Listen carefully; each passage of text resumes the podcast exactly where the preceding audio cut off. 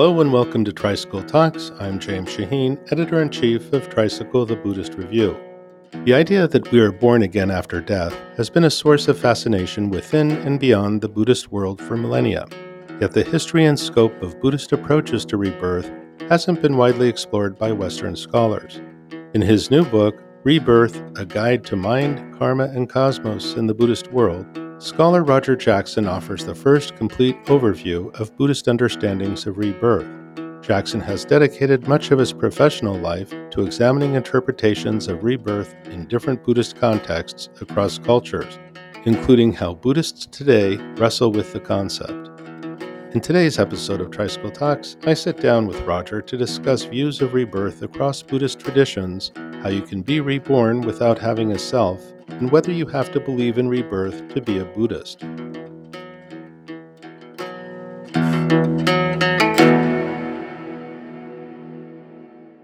So I'm here with Roger Jackson, Professor Emeritus of Asian Studies and Religion at Carleton College. Hey, Roger, it's great to be with you. Good to be with you, James. Thanks very much for inviting me. Oh, you're welcome. So, Roger, we're here to talk about your new book, Rebirth A Guide to Mind, Karma, and Cosmos in the Buddhist World. Can you tell us a little bit about the book and what inspired you to write it? What inspired me to write it is sort of a 50 year long struggle with what for hmm. me is a kind of koan that I heard on the first day of the first serious meditation course I ever took from some lamas in Nepal, and that was to the effect that mind is beginningless. And as someone raised in the West with a, you know, somewhat skeptical, humanistic, scientifically informed worldview, this did not make sense to me.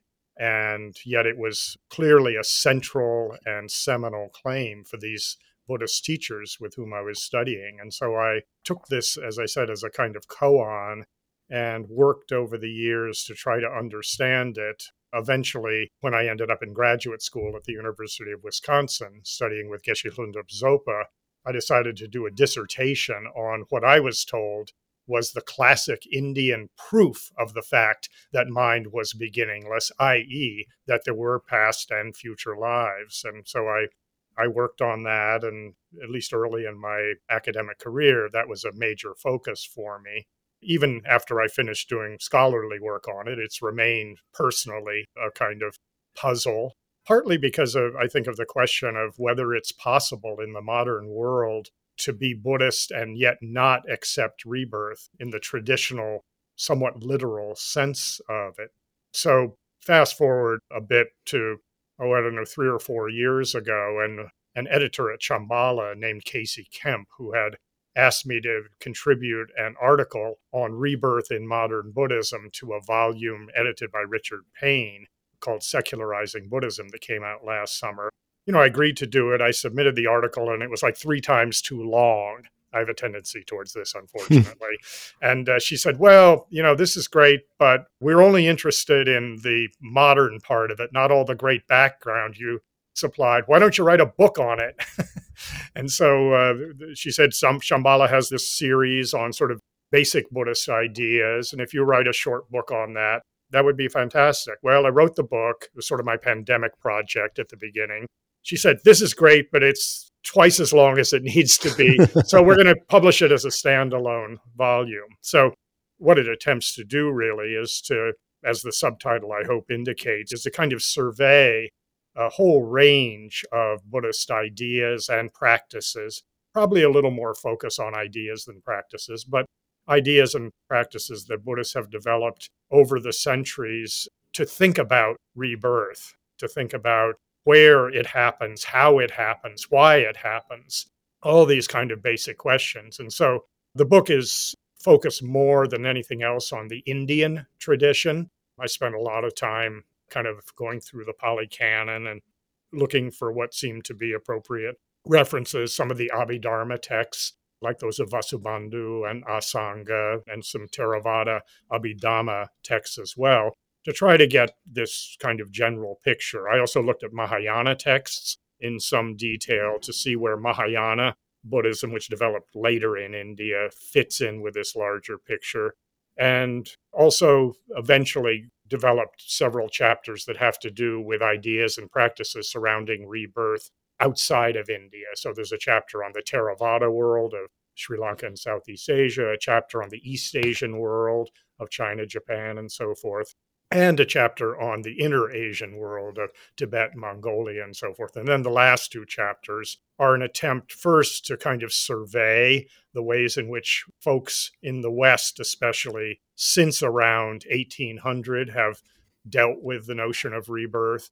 And very last chapter is an attempt to get at modern discussions and arguments about this with again that kind of central question I mentioned earlier very much in mind, namely, how meaningful is it to try to be Buddhist in the modern world over against these traditional Buddhist claims of rebirth, which are not intuitive or obvious or even acceptable to many modern Western people?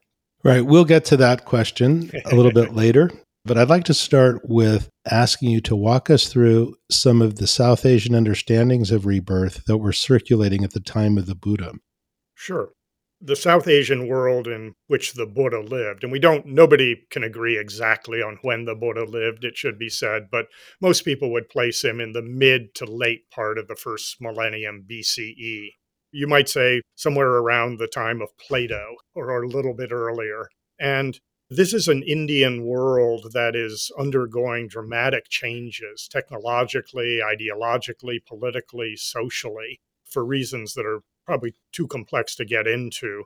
But what had started out around 1000 BCE or even earlier as a kind of polytheistic ritualist tradition guided by Brahmins as the sort of central officiating religious figures, and that relied a great deal on ritual sacrifice as a way not only of effecting matters in the world, but also of holding the cosmos together in some ways. This, anyway, was at least part of the system that was in place even after 1000 BCE, but through a variety of changes, again, in society, technology, politics, and so forth. We begin to see, particularly with the arrival of texts like the Upanishads, a kind of new way of seeing reality. And one of the new features of reality as the Upanishads began to articulate it was the prospect, which was not really present in any obvious sense in the early tradition, but the prospect that even though we live and we die, it may be that we will come back again. And that, in fact, we may come back again after that. And that the fact that we come back again is not necessarily a good thing. I think it has to be understood that for the ancient Indic world anyway, rebirth was not something you looked forward to because the notion increasingly was that however, you know, highborn or lowborn you might be, however rich or poor, whatever sufferings or pleasures you might have in life, they're all limited, they're all impermanent, and they cannot compare to the prospect of a kind of eternal blissful liberation described as moksha or nirvana that lies completely outside of this cycle of rebirth, which goes by the name of samsara typically. So the Upanishads kind of set the stage, and in the middle of the first millennium BCE, not only Brahmanical or proto Hindu groups like those reflected in the Upanishads, but also a variety of non Hindu groups, groups that did not accept the Vedas as authoritative, groups of wandering ascetics going all over North India were exploring both theoretically and practically and contemplatively ways in which we might actually get liberated, get outside of samsara. Among these various groups, these wandering ascetics, one of the groups was what we now call the Buddhist group or just Buddhism. Siddhartha Gautama was one of a a large number of wandering ascetics in North India in the middle part of the first millennium BCE. And he set himself off from the other groups, partly by detailing what samsara looked like, the various realms of samsara, in considerably greater detail than most of the other groups did although there was a, a, similar group, the Jains, also a surviving religion today, that had their own way of talking about this, which was quite detailed. Anyway, the Buddha set himself apart through a variety of important teachings, perhaps the most notable and controversial of which is the idea that there is no such thing as a permanent or eternal self. Whereas for Hindu groups, to identify with an unchanging, permanent, pure self, Atman, Brahman, call it what you will, was the key to liberation. For the Buddha, and for then most of his followers subsequently, to understand that there is no such self is the key to liberation. So, in this sense, Buddhism turned these early Hindu traditions and also Jain tradition, which, though non Hindu, also tended to adhere to the idea of a permanent, unchanging self or soul, the jiva. So the Buddha set himself apart in this way. The early Buddhist literature, like the Pali Canon, through which we get our picture of all of this, does go into a lot of detail on how samsara is structured, for instance, into six realms. And each of those realms is subdivided in various ways. You know, that's typically the hell, hungry ghost, animal, human, Asura or Titan realm and the realm of the gods.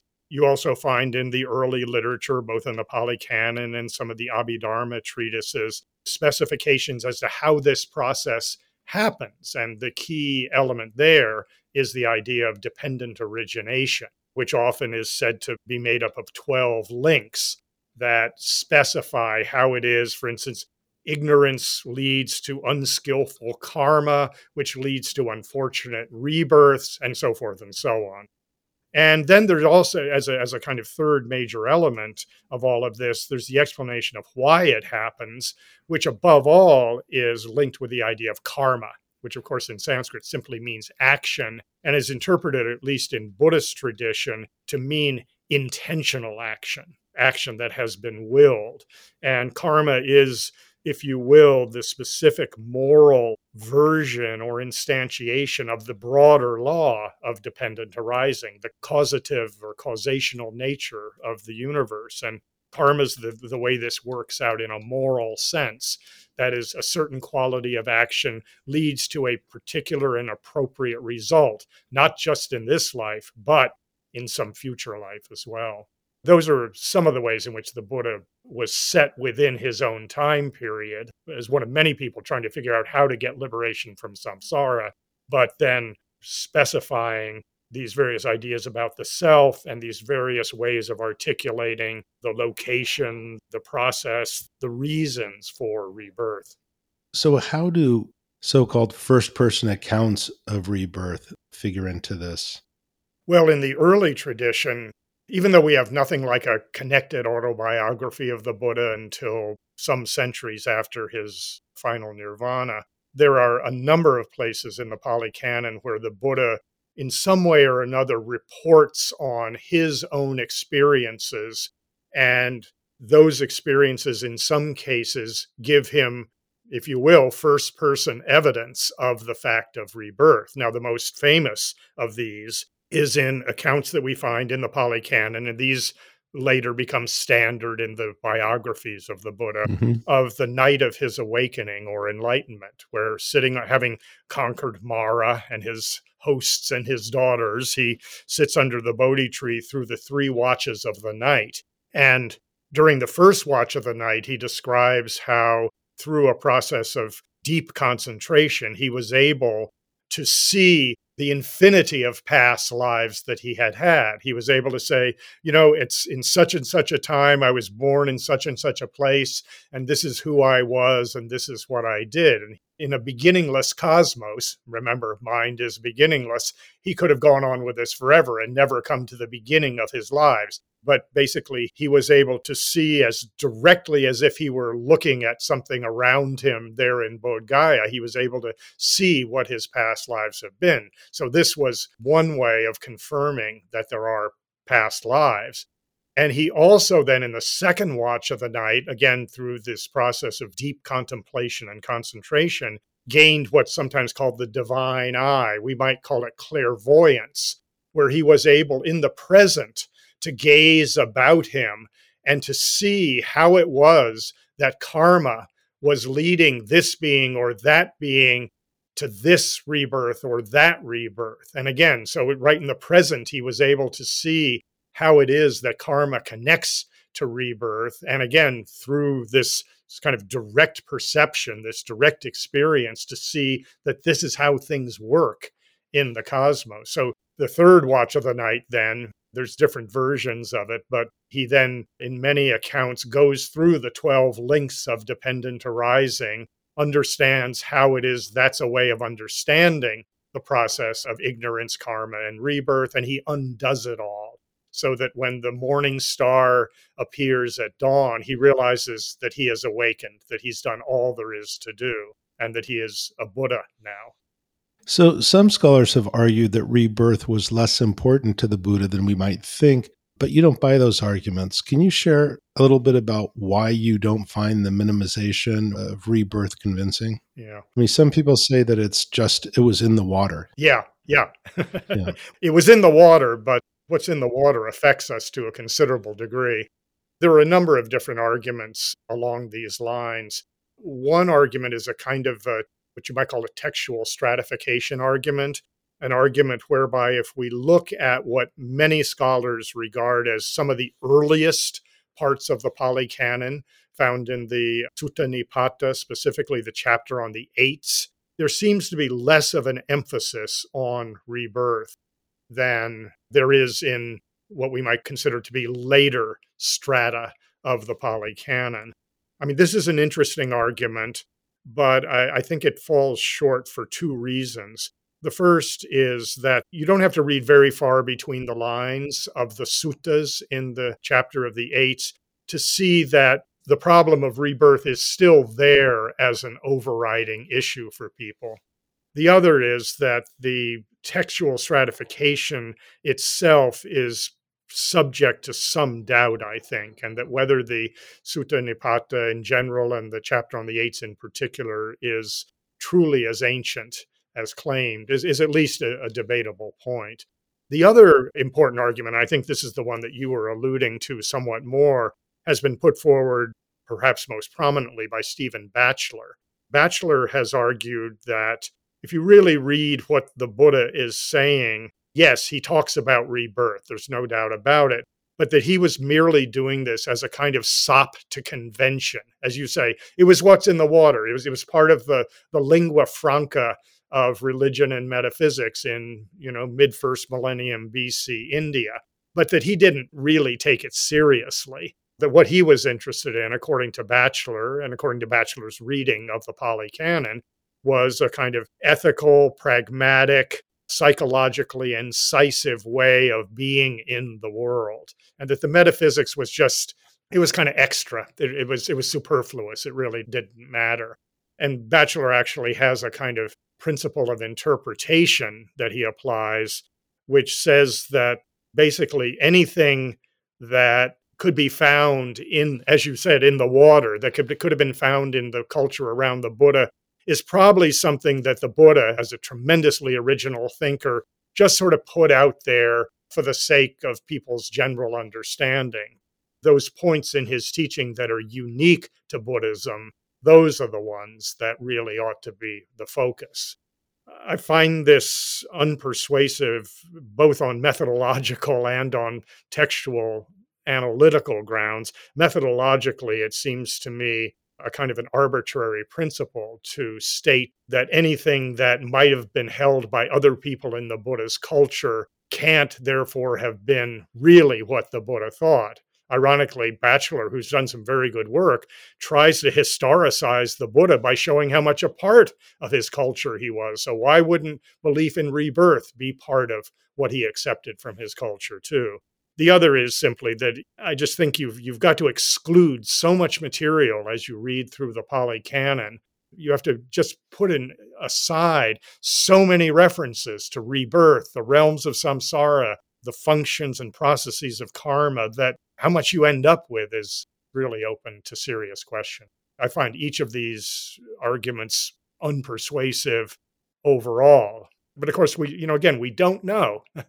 The Pali Canon is not a verbatim replication of what the Buddha taught. It's uh, the result of a long process of oral and also written redaction over the course of several centuries. So it may well be that the Buddha did not originally teach these ideas, but we can only go, it seems to me, on the textual evidence that we have. And the textual evidence does not seem to support the idea that this did not matter to the Buddha. Okay, you mentioned earlier the five or six realms, depending, that karma lands us in after mm-hmm. death. Can you just go over those really briefly before I ask the next question? Sure, sure. I mean, very, very briefly. And again, working from the most highly populated to the least populated and from the bottom up, there is hell, which sometimes you know is a kind of generic notion, the way it sometimes is in Western traditions, but more often and reasonably early gets subdivided into all sorts of different hells, and eventually you get notions of both hot hells and cold hells, occasional hells.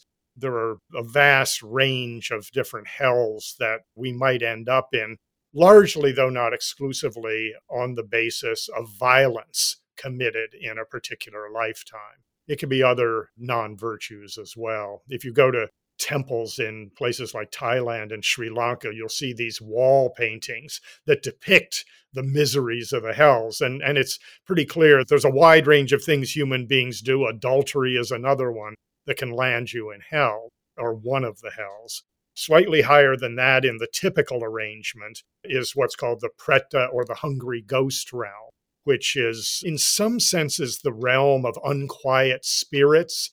It's clearly connected with broadly Indian ideas of what happens to those we love and know after they die. But it becomes kind of uh, formalized eventually as a realm in Buddhism. And it's a realm that, you know, we don't have knowledge of the hell realms for the most part, unless we have some kind of psychic ability.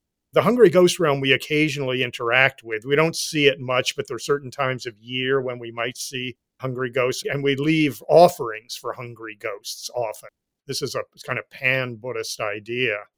Above the hungry ghost realm, then, is the animal realm, which, again, from the Buddhist standpoint, is seen as basically the, the lives of most animals are, in Hobbes's terms, you know, nasty, brutish, and short. They live in fear. They're constantly needing to find food, to reproduce, and so forth. And, and it's, it's not a good existence, even if you're the president's dog or something like that.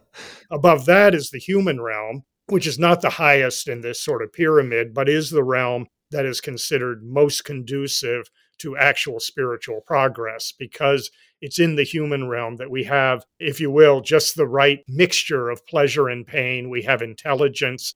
We are able to actually understand our condition. And if we're not too miserable, we can actually do something about it. Above that, then there is, is again what's called the Asura or sometimes the Titan realm, which is a realm of, of kind of jealous, powerful, somewhat violent gods. And above that, then there are a variety of different heavens inhabited by gods and goddesses of various types who have very long, often very blissful lives, but are not, in fact, outside of samsara. And it's entirely possible within this whole scheme to be one of the highest of the gods in one of the higher heavens and still to end up, because some particular karma comes up for you at the time of death, down in a hell realm the next time. It's a little bit like a Ferris wheel. You're up one moment and before right. you know it boom you're at the bottom so, so complacency again, is sort of the enemy in the uh, complacency is not an option right yeah okay you place special emphasis on the moment of death which to quote you looms large in the buddhist imagination for it is the portal between one life and the next fraught with both danger and possibility can you share some of the practices associated with the moment of death and some of the beliefs around what happens immediately after. Mm-hmm, mm-hmm. In the philosophical and Abhidharma traditions, there are a variety of different kind of technical explanations of what happens at the moment of death. And I think that perhaps the tradition that is best known for its practices surrounding death is the Tibetan tradition, which is also the tradition that I probably know the best. And there, there is a great deal of literature that was developed. And some of this, of course, comes out of the Indian context originally, but it was certainly developed in various interesting ways in Tibet ways in which the Tibetans will talk about the different signs that may appear to us when death is relatively imminent. And then when the death process actually begins, there are a variety of sort of internal cues that we can pick up on or signs that we can observe and that some signs that can be observed from the outside by somebody who's say tending to us i'm doing this in the context of sort of a quote normal relatively slow moving death obviously there's many types of death some of them very sudden and all these processes get telescoped dramatically in a sudden death but in a gradual death anyway your various sense faculties will begin to as they say dissolve or absorb no longer really function you'll see different kinds of internal images of one sort, like a mirage or fireflies or things like this. And you'll you'll move, you know, sort of even more inward at a point where externally your breathing has stopped and yet processes continue internally whereby you happen upon or have appear to you different sort of colored visions.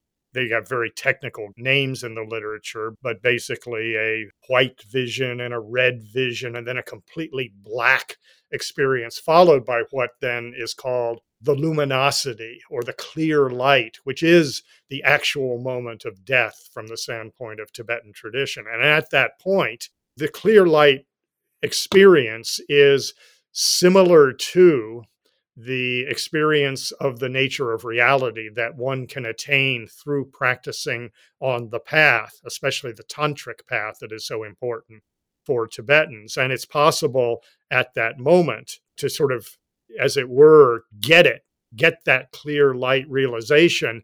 Then one, in effect, can be liberated right at death. But if, like most of us, we're unable to truly realize this, and it happens just in a in a jiffy. Then we go into what the Tibetans the Tibetan word is the bardo, which is a is typically a sequence of up to seven one week lives or stints in an intermediate realm in which one has already in a sense taken the subtle form of the karmically determined rebirth one will next have. But there are practices well known within Tibetan Buddhism, for instance, the so called Tibetan Book of the Dead, that are instructions for those who have died about how to recognize the various visions and signs that you see as merely being manifestations of your own mind, merely being the nature of reality, and sort of holding out the possibility that you can, even though you miss the clear light when it happened at the moment of death, you still might get it. There are instructions to this effect that go on for 49 days typically. At the end of that, if one is still not gotten out of this uh, downward tending tunnel, if you will, then one will take rebirth. That's one way of talking about that. Because the moment of death, particularly the clear light experience of the moment of death, is analogous to, or really the same as, the experience of the nature of reality, there's a great stress in practicing before you die so that you can recognize this. And many of the most advanced tantric practices that are taken up by the Tibetans are attempts to almost kind of pre enact your own death process so that you can recognize the various signs, the various phases of death. You can know the clear light when it appears, and you can, if you will, seize upon it to gain liberation. I mean, you just described the Bardo experience. Uh, is that mm-hmm. correct? Yes. Until just now, we've been talking, though, mostly about mainstream Buddhist understandings of rebirth. And by that, I mean the early Pali teachings. Can you share some of the distinctive features of the Mahayana view of rebirth? In particular, how does the emphasis on the multiplicity of Buddhas and Bodhisattvas change the rebirth process? I'm not sure how much it really does, to be honest. I mean, I, I spend a bit of time going through Mahayana literature, trying to puzzle out the seeming disconnect between the paradoxical language and rhetoric of something like the Heart Sutra or the other Perfection of Wisdom Sutras or philosophers like Nagarjuna or the mind only yogacara texts. Anyway, hmm. whole range of Mahayana sutras and shastras, where often it's there seems to be a, a kind of either a, an annihilation of ideas of rebirth and pretty much everything else. I mean, there is a rhetorical level on which the perfection of wisdom literature, for instance, which is really foundational to the Mahayana, seems to be nihilistic and there are other aspects of, of Mahayana literature that, if they're not nihilistic, they seem to be sort of totalistic or monistic in saying, well, for instance, everything is Buddha. So there is really no distinction. Everything is all already awakened. You, you have rhetoric like this sort of at both ends in the Mahayana. But what I come to, well, two things. So the first is that this is really deceptive in a way because there is uh, either explicitly or implicitly running through the literature of the Mahayana is this very important notion, maybe articulated most clearly and earliest by Nagarjuna of the so called two truths, whereby, from an ultimate standpoint, no entity or concept can stand up to rigorous analysis. It is therefore shown to be empty. And that, you know, that's everything from form to omniscience, as they like to say. And he's got chapters in his fundamental stanzas on the middle way, you know, rejecting karma, rejecting the Tathagata, and so forth and so on. But that's just from an ultimate standpoint. In fact, it's actually the emptiness of things that guarantees that there is a conventional world that operates pretty much the way Buddhists traditionally said that it does. And so, what you discover, in fact, if you read something like the Perfection of Wisdom in 8,000 Lines, which is arguably the oldest Mahayana Sutra, arguably the oldest Perfection of Wisdom Sutra, that it's got chapters where everything is rejected and chapters where it talks about hell and going to hell. So, you have to know what level of discourse Mahayana literature is working on in order to understand this. But the takeaway, it seems to me, is that there really is uh, almost never an actual denial of the traditional cosmology as laid out in the Pali Canon and the early literature. Now, you, you mentioned the point about multiple Buddhas and Bodhisattvas, and this does, of course, it's one of the many ways in which the Mahayana is distinctive relative to those, quote, earlier traditions. But I think that here, again, it's just it's merely some changes around the edges. So, for instance, if you take a very important historical and cultural phenomenon like Pure Land Buddhism, which developed, it seems, in India and uh, perhaps Central Asia originally and found its way into Tibet, but it's been most prominent in East Asia, particularly with its focus on Amitabha or Amito or Amida Buddha, who presides over the Western paradise of Sukhavati. You know, this becomes an option, a rebirth to aspire to, because it's sort of on the cusp between samsara and nirvana. You know, there are ways, there are paradises that get introduced. There is the notion that there are Buddhas and Bodhisattvas who can help us, whatever realm we happen to be in. So there is a little more play there, a little more possibility, perhaps. But I think fundamentally, the Mahayana in India does not dramatically alter the basic framework that was set up very early in the tradition. And I, I would go on to say that, as in the Tibetan case that I just cited, in East Asian cases, in Theravada cases as well, you know, obviously there's all sorts of particular cultural practices and different ideas, and there are variations, but the themes remain the same. The cosmological structures remain the same. The aim to be free from samsara even if you choose to take rebirth in it, as a bodhisattva sometimes does, still the aim is not to be held by samsara anymore. So, in, the, in that sense, I think there's a remarkable continuity, kind of historically and, and cross culturally, within the pre modern Buddhist world. Yeah, the way you put it, the Mahayana claims bend the model, but they don't break it. Yeah. Let's take a quick break, and we'll be right back. Many of the most accomplished artists of medieval Japan, including Ryozen and Sesson, were Zen monks credited by later generations as the originators of a unique and remarkable legacy of ink painting. Mind Over Matter Zen in Medieval Japan is currently on view at the Smithsonian's National Museum of Asian Art through July 24th. The exhibition displays the breadth of the museum's medieval Zen collections highlighting rare and striking works from Japan and China to illustrate the visual, spiritual, and philosophical power of Zen. Visit asia.si.edu slash Zen to learn more. That's asia.si.edu slash Zen to learn more. Now let's get back to our conversation with Roger Jackson. One topic that often comes up in discussions of rebirth is the question of what is actually reborn given the doctrine of no self. In other yeah. words, how can we be reborn without having a permanent self? And how have different Buddhist thinkers tackled this question? Yeah, I mean, this is both in my classes at Carleton College over the years and in many other contexts uh, historically for Buddhists. This is the $64 question you know, the bright undergraduates would glom onto this almost immediately. And it, it, was a real challenge because even among the various Indian schools or traditions, Jainism, Hinduism, let's say, Hinduism is a term that actually covers a whole variety of different views and practices, but we'll use it as a lump term. You know, Hindus and Jains both accepted the idea of samsara, they accepted the idea of rebirth, they accepted the importance of karma in this process and they accepted the reality of some kind of spiritual liberation. And yet they were extremely critical of the Buddhists precisely for the reasons you were just suggesting.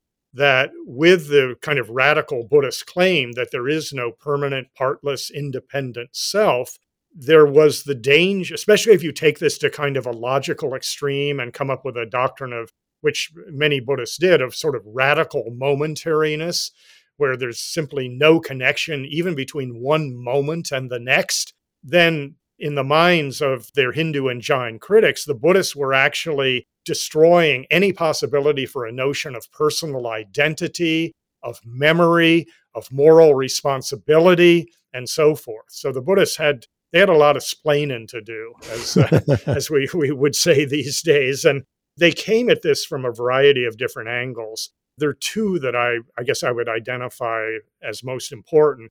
The first is kind of analogical, and this is, of course, a style of argumentation that perhaps isn't as rigorous as uh, rational proof, but it is utilized in all sorts of different cases by Buddhist thinkers. And I think the classic example here with regards to the question of rebirth is the example cited in the famous Pali text, The Questions of King Milinda, the Milinda Panha, which is a dialogue between a Greco Indian king and a Buddhist monk. And the king asks some very, very good questions, challenges the monk on various points of Buddhist doctrine. And this is one of them. And roughly speaking, the answer that the monk gives, Nagasena, is to use the example of a torch.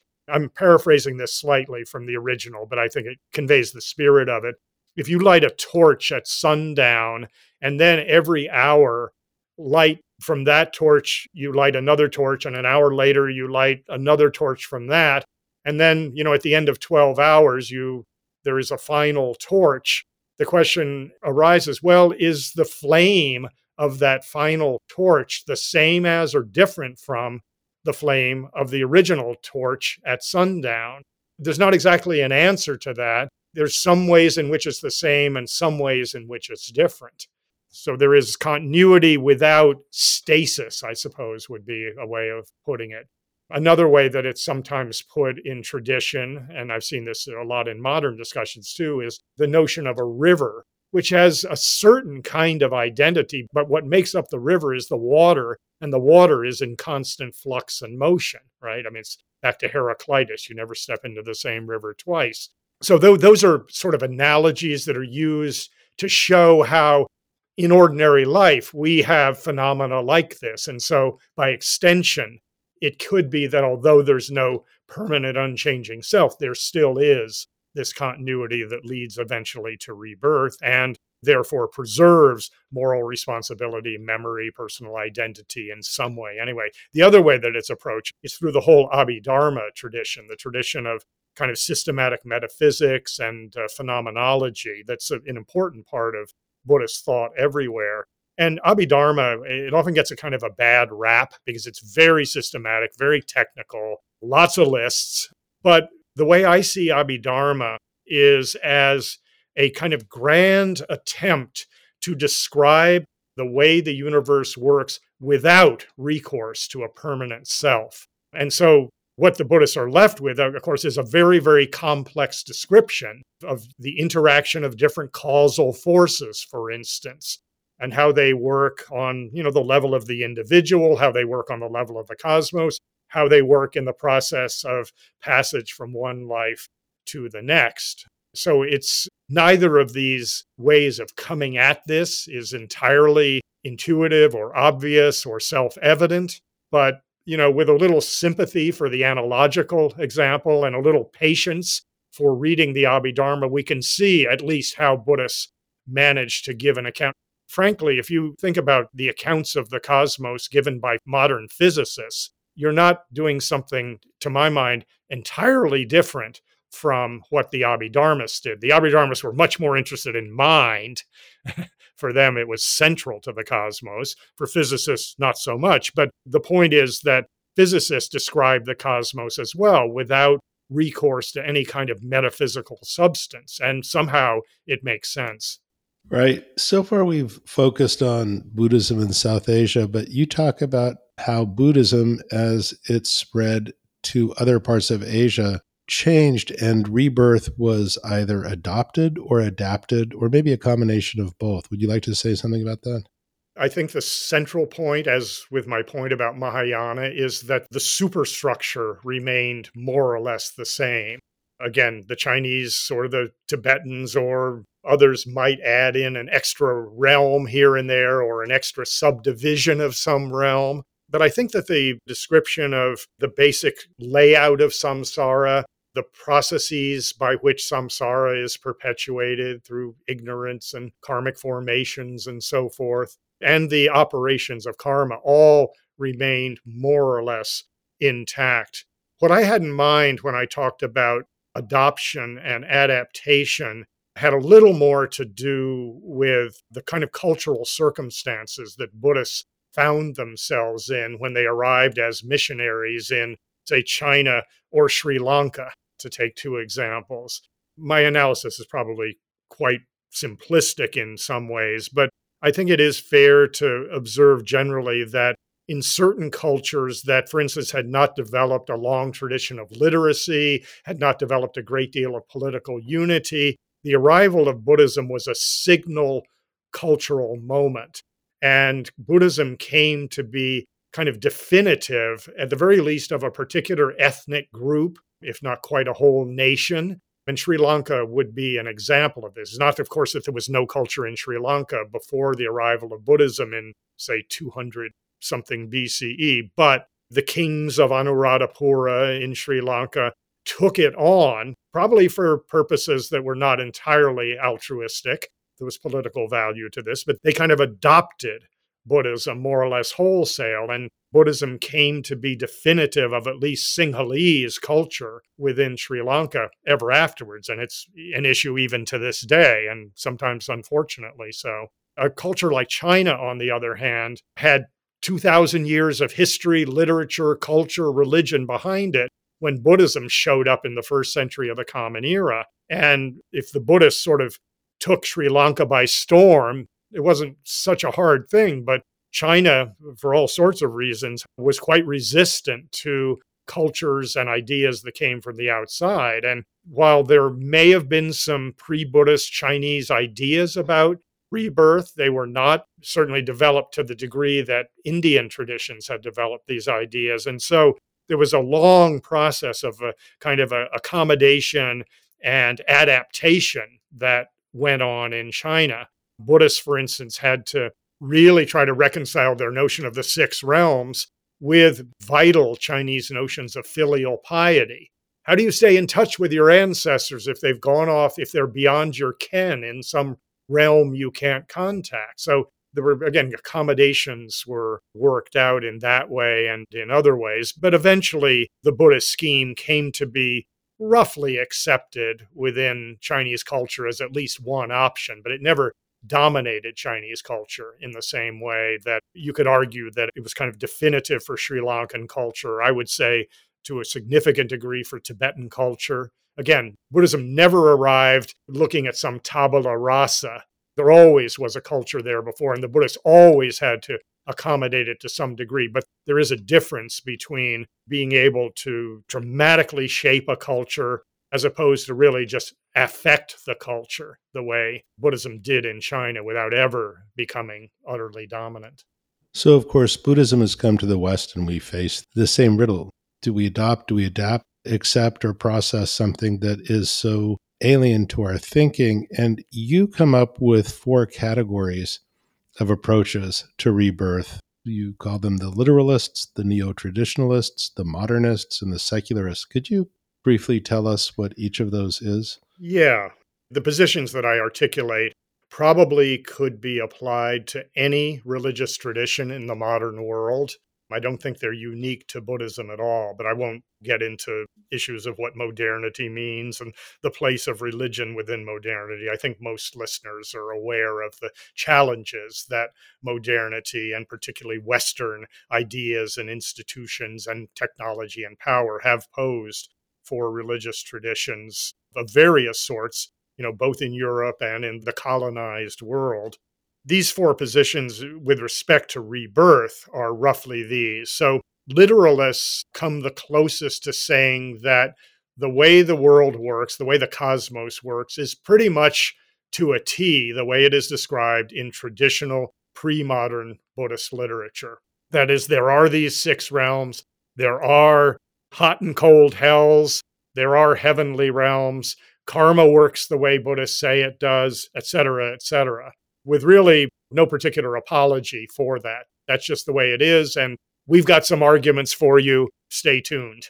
Neo traditionalists, the term I use anyway, are people who are inclined, broadly speaking, to accept the truth of the traditional view that is, they believe that we do survive death, there are rebirths, karma works more, you know, roughly the way Buddhists say it does, and so forth. But they don't simply kind of represent the traditional depictions, the traditional arguments. They try to kind of alter them, bring them up to date in some ways by showing, for instance, that even that the ideas of science, understandings we've come to about human cognition and human experience that all of these, or some of these at least, actually point to the possibility that the universe is more or less the way the Buddhists described it. Maybe not in a literal sense, uh, right down the line, the way it say it, it turns up in the Abhidharma Kosha or something like that, but that broadly speaking, it is correct, and we have reason to believe that that is so. It's not just arbitrary on our part the modernist view, as I describe it, we're moving, as if you will, kind of from right to left here. if we think of it as a kind of a political or cultural spectrum, with the more conservative being the more literalist. If we move slightly left of center, then we come to what I call the modernist view, which is the view that probably the traditional descriptions and the traditional arguments just can't really be accepted by those of us in our own modern context and yet we don't want to just throw all this out. These are ideas essential to Buddhism, practices in some cases essential to Buddhism. And so what happens with a modernist is a kind of reconfiguration of these ideas onto a more symbolic or psychological or existential plane. So that, for instance, the six realms of samsara come to be less a depiction of an actual destiny that we might go to after death and more as, oh, you know, either psychological states that we can pass through even in the course of a single hour or a single day, or depictions of the various circumstances that human beings live in in our current world. So that's just one example of that. And the secularist option then basically says all these ideas are from the past, they're traditional. We can't really even entertain them anymore. We simply have to reshape Buddhism in an utterly modern, utterly secular way.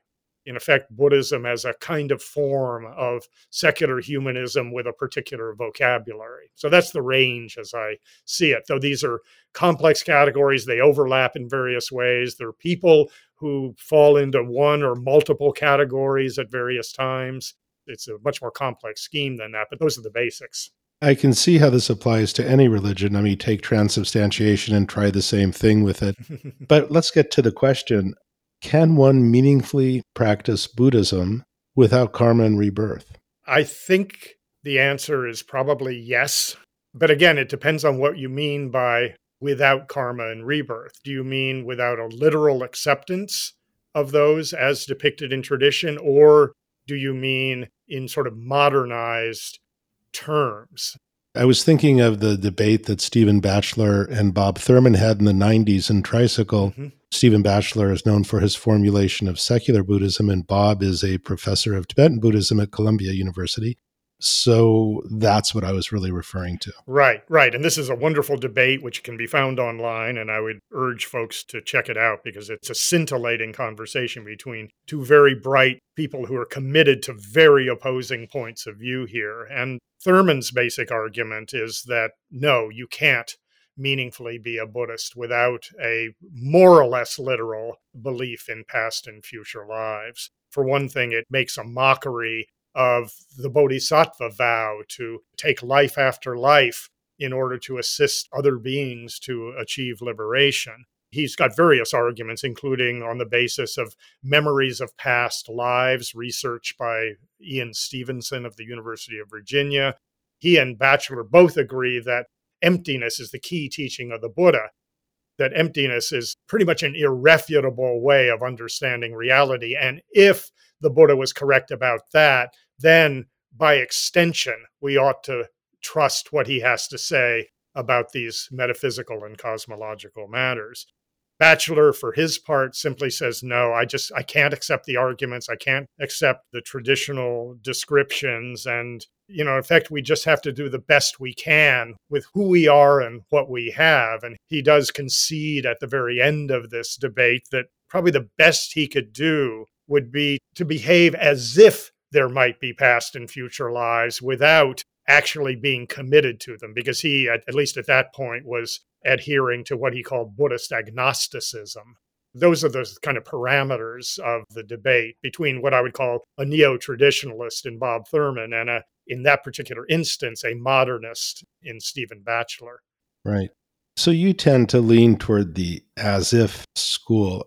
Uh, i just like to read something that you wrote in the book Freed from the illusion of perfect objectivity, therefore, why not think and live as if Buddhism were true?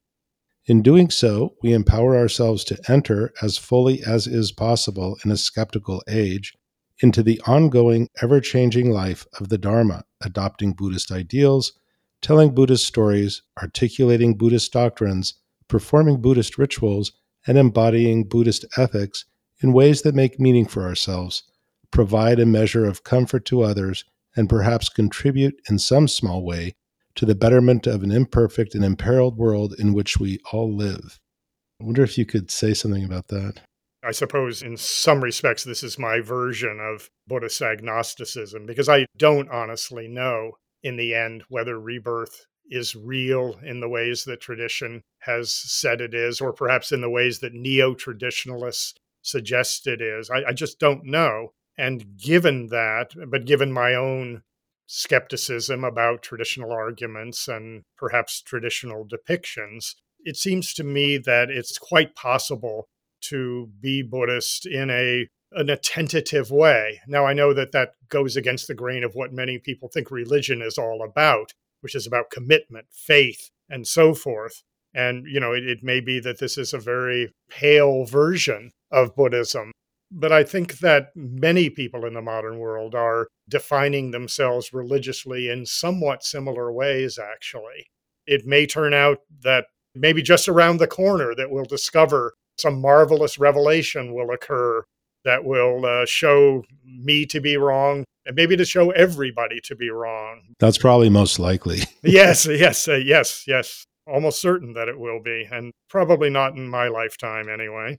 I think I came to this long ago. I didn't really articulate it. I'm still working on articulating it all, but this came to me many years ago when I really first discovered that I just couldn't buy the traditional arguments for rebirth, particularly those of the seventh century Indian philosopher Dharmakirti, which are cited by Tibetans as the proof of it all.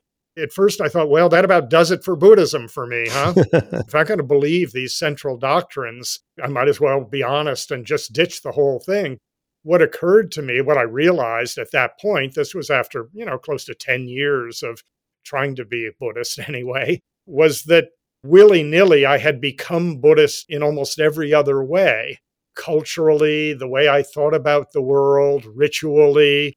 And I certainly believed in the value of examining the mind, of meditation, of compassion. I believed in the reality of emptiness being the nature of things and so forth. There was just so much there that was so rich and that I had become part of that I, I just sort of thought, well, you know, how much does it matter whether we accept X doctrine or Y doctrine. Granted, there are more and less crucial doctrines to a religion, but one thing that religion scholars often do, particularly in recent decades, is point out that being of a particular religion is not just a matter of adhering to certain doctrines. It's a much larger gestalt, if you will. I've described it elsewhere as a kind of aesthetic that you take part in made up of ideas and practices and rituals and memories and conversations and arguments and so forth. That's broadly speaking what it means to be religious, with doctrine and the literal acceptance of doctrine being maybe not so big a part of that after all. Maybe I'm just saying that to console myself or to justify myself. Actually, knows? you're consoling me too. So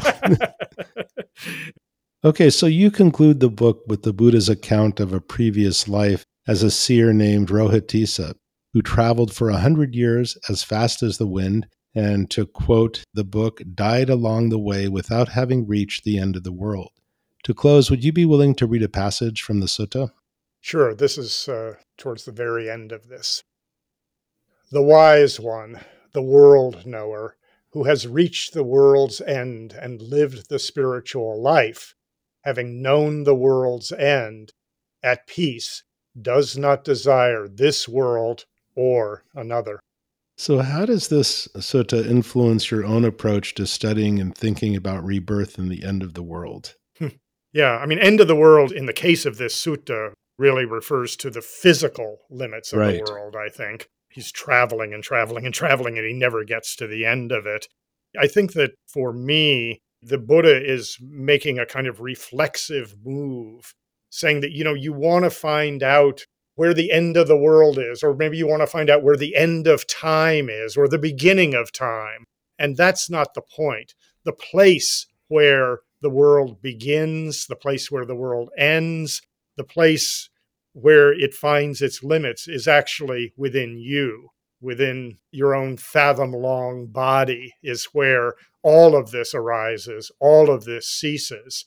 And if you're going to find an end to the world in some sense, this is where you find it within yourself.